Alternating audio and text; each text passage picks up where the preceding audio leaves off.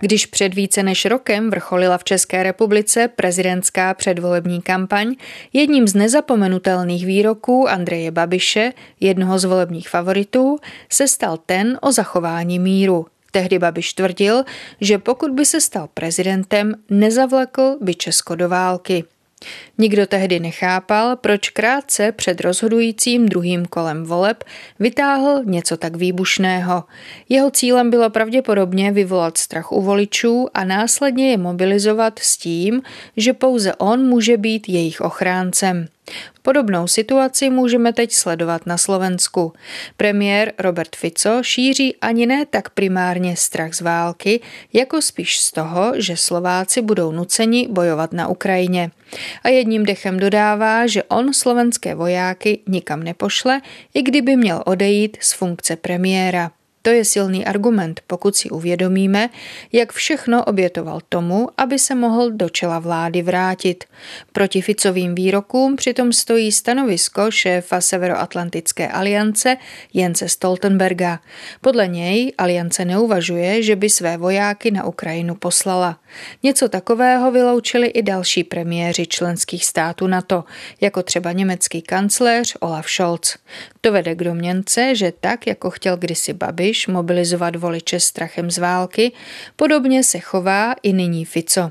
Jde mu hlavně o to strhnout k tomuto tématu pozornost právě nyní, měsíc před prvním kolem prezidentských voleb na Slovensku.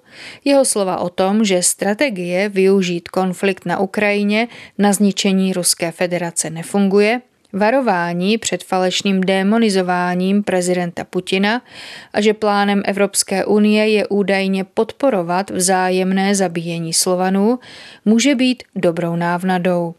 Cílem je oslovit národně orientované voliče, kteří zvažují v prvním kole volit někoho jiného než Ficova kandidáta Petra Pellegriniho a pro druhé kolo už k volbám vůbec nejít.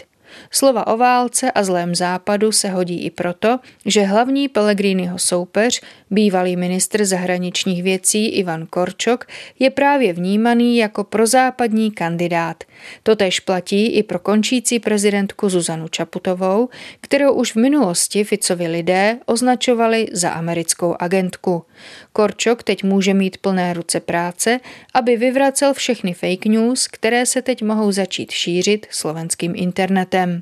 Ficova slova o válce a o možném nasazení západních vojáků na Ukrajině by se dala označit za jeho nepřímý vstup do probíhající prezidentské kampaně na Slovensku.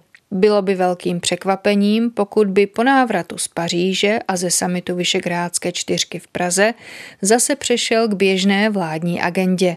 Varovat před nebezpečím války totiž nestojí skoro žádné úsilí ve srovnání s nutností neustále vysvětlovat, proč vláda prosadila snížení trestů za závažné trestné činy.